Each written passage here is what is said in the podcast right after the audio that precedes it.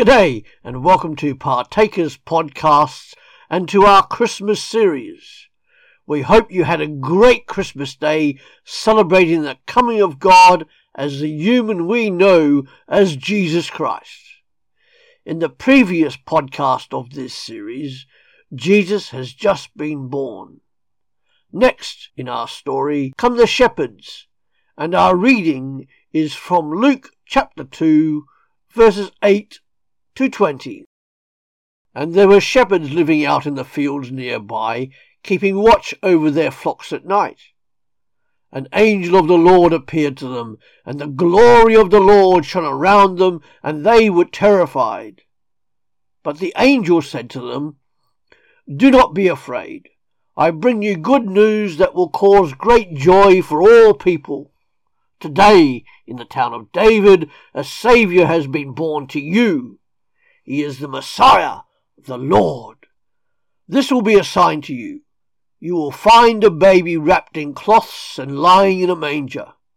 Suddenly, a great company of the heavenly host appeared with the angel, praising God and saying, Glory to God in the highest heaven, and on earth peace to those on whom his favour rests. When the angels had left them and gone into heaven, the shepherds said to one another, Let's go to Bethlehem and see this thing that has happened, which the Lord has told us about.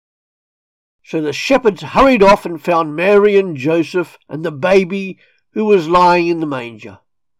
When they had seen him, they spread the word concerning what had been told them about this child. And all who heard it were amazed at what the shepherds said to them. But Mary treasured up all these things and pondered them in her heart. The shepherds returned to the fields, glorifying and praising God for all the things they had heard and seen, which were just as they had been told.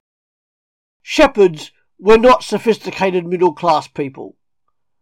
They were down to earth, rugged, hard working men who tended and took care of flocks of sheep, mostly belonging to other people, rich people.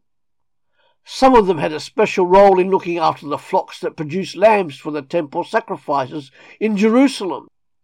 It's known that these were pastured on the fields surrounding Bethlehem because it was close to Jerusalem. With that in mind, consider the fact that Jesus was to become the Lamb who takes away the sins of the world. John 1 verse 29. Isn't that remarkable? But there's something else. Jerusalem was King David's city, but Bethlehem was David's hometown. That is why Joseph had to travel to register there, because he belonged to the house and line of David. As we add all this up, we can only come to think of this as God's superb plan for introducing his son, Jesus, to the world. These shepherds may have been ordinary people, representing the rank and file of humankind, but they were very privileged people too. That night out in the fields, unexpectedly, the curtain between heaven and earth was drawn back sufficiently for God's messengers to be seen and heard. An angel of the Lord appeared to them, and the glory of the Lord shone around them. And then later we read, Suddenly a great company of the heavenly host appeared with the angel. And the message they brought was good news of great joy to all people. The Saviour, the long awaited for Saviour, had been born in Bethlehem. It was made pretty clear to them that they were to go bear witness to this tremendous event by visiting the baby in the manger and then passing on that good news to other people.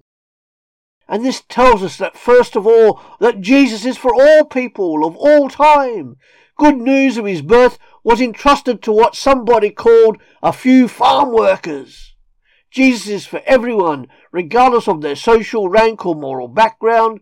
He is the Saviour. He specializes in forgiving the past and creating a new future for all who put their faith and trust in Him. Secondly, these shepherds did what was required of them what was asked of them.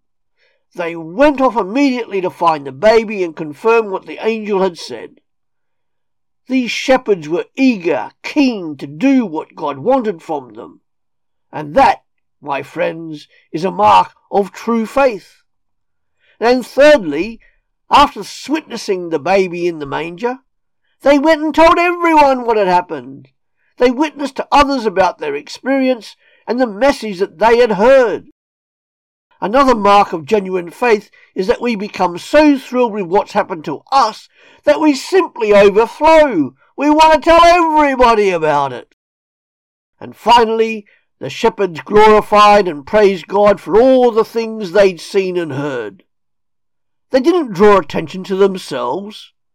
They did not entertain a special status mentality because God had chosen them for this important role in the Nativity.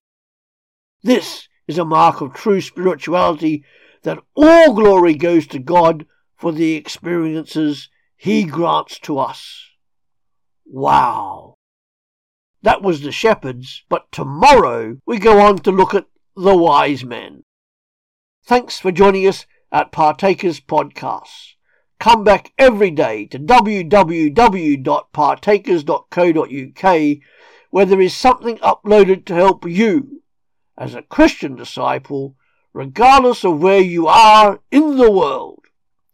Our books are also available at www.pulptheology.com. See you later.